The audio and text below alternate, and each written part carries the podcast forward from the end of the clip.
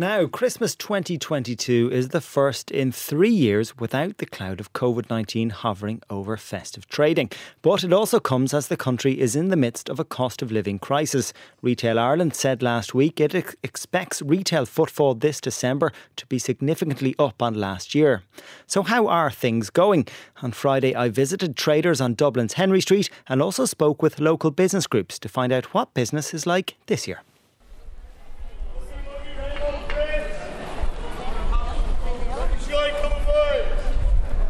It's a near freezing afternoon on Henry Street, but with exactly two weeks until the big day, the chilling temperatures haven't stopped many from making their way into the city centre to do some Christmas shopping.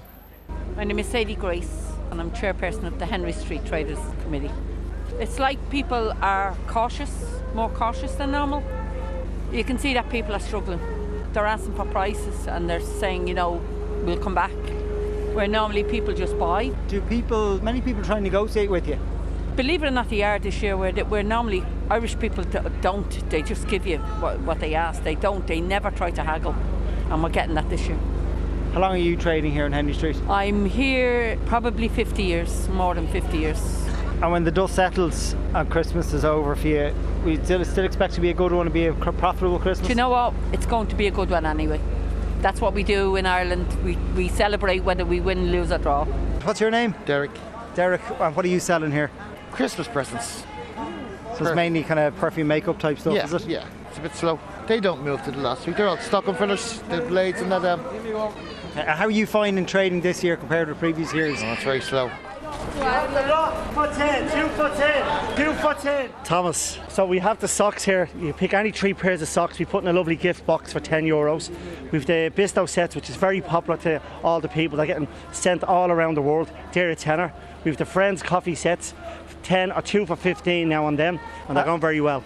What's business like this year compared to last year? Is it better or is it worse? No, it's better, I have to say. Now, I don't know what the rest are saying, but it is better, yeah. When we have no rain, it's busy, and the weekends is busy in general it's busy enough, yeah. So even though it's cold enough now today? Yeah, I find the cold makes the atmosphere, you know, yeah. Christmas atmosphere, it's nice. What are we selling here? Christmas jumpers. Christmas jumpers, okay. And how much for a Christmas jumper? 20 euro.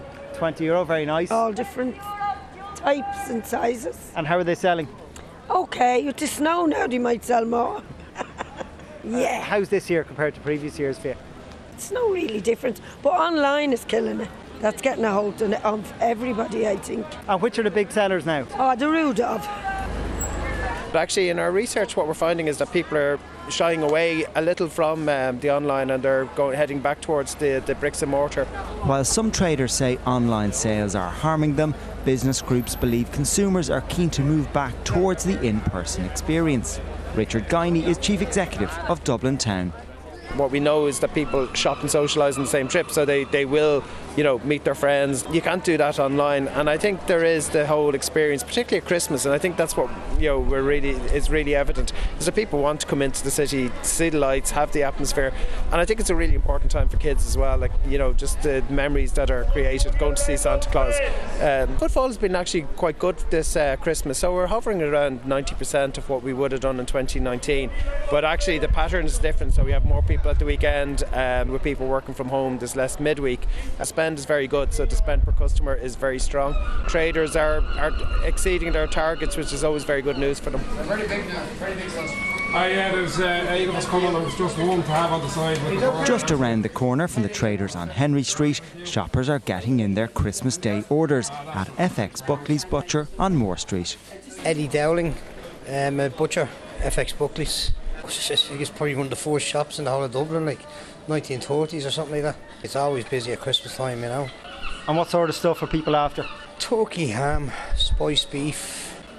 Last year, I think a lot of people were still afraid to come out into town, but it seems to be kind of back to normal now. A lot of people around, you know what I mean? It's so buzzing.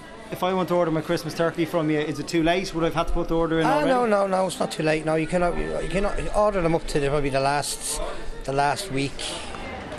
Away from the hustle and bustle of traders' stalls, bricks and mortar retailers are also hopeful of a strong Christmas trade. Mark Limby is stores director for both Brown Thomas and the Henry Street based Arnott's department store.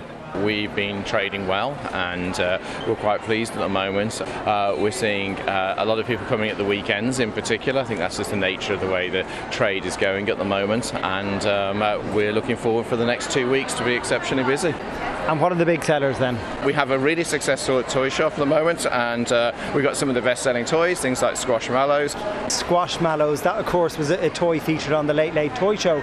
The Late Late uh, Toy Show is great, and uh, we did see a lot of interest uh, post that as well. Uh, and one of the other things we noticed huge interest in Lego as well. We have an amazing array of Lego. Back on Henry Street, and there's plenty of charitable festive spirit. Uh, F- uh, Phil's my name. David. Dave as well. Yeah. We're selling animal candles, firefighters candles, on behalf of Children's Health Foundation, which is based in Crumlin. It encompasses four children's hospitals in the Dublin region Do you do this every year? every year. We're- We're volunteers out Crumlin Children's Hospital, the foundation itself. How, mu- how much is the calendar? Uh, 10 euro. I'm talking through the calendar. What, Oh. what am I buying? What do you want? you tell me. I'm not going to explain it that year. Topless pictures of You can firefighters. tell me whether he's good looking or not. That's up to you now. That's he's to their own and what have you.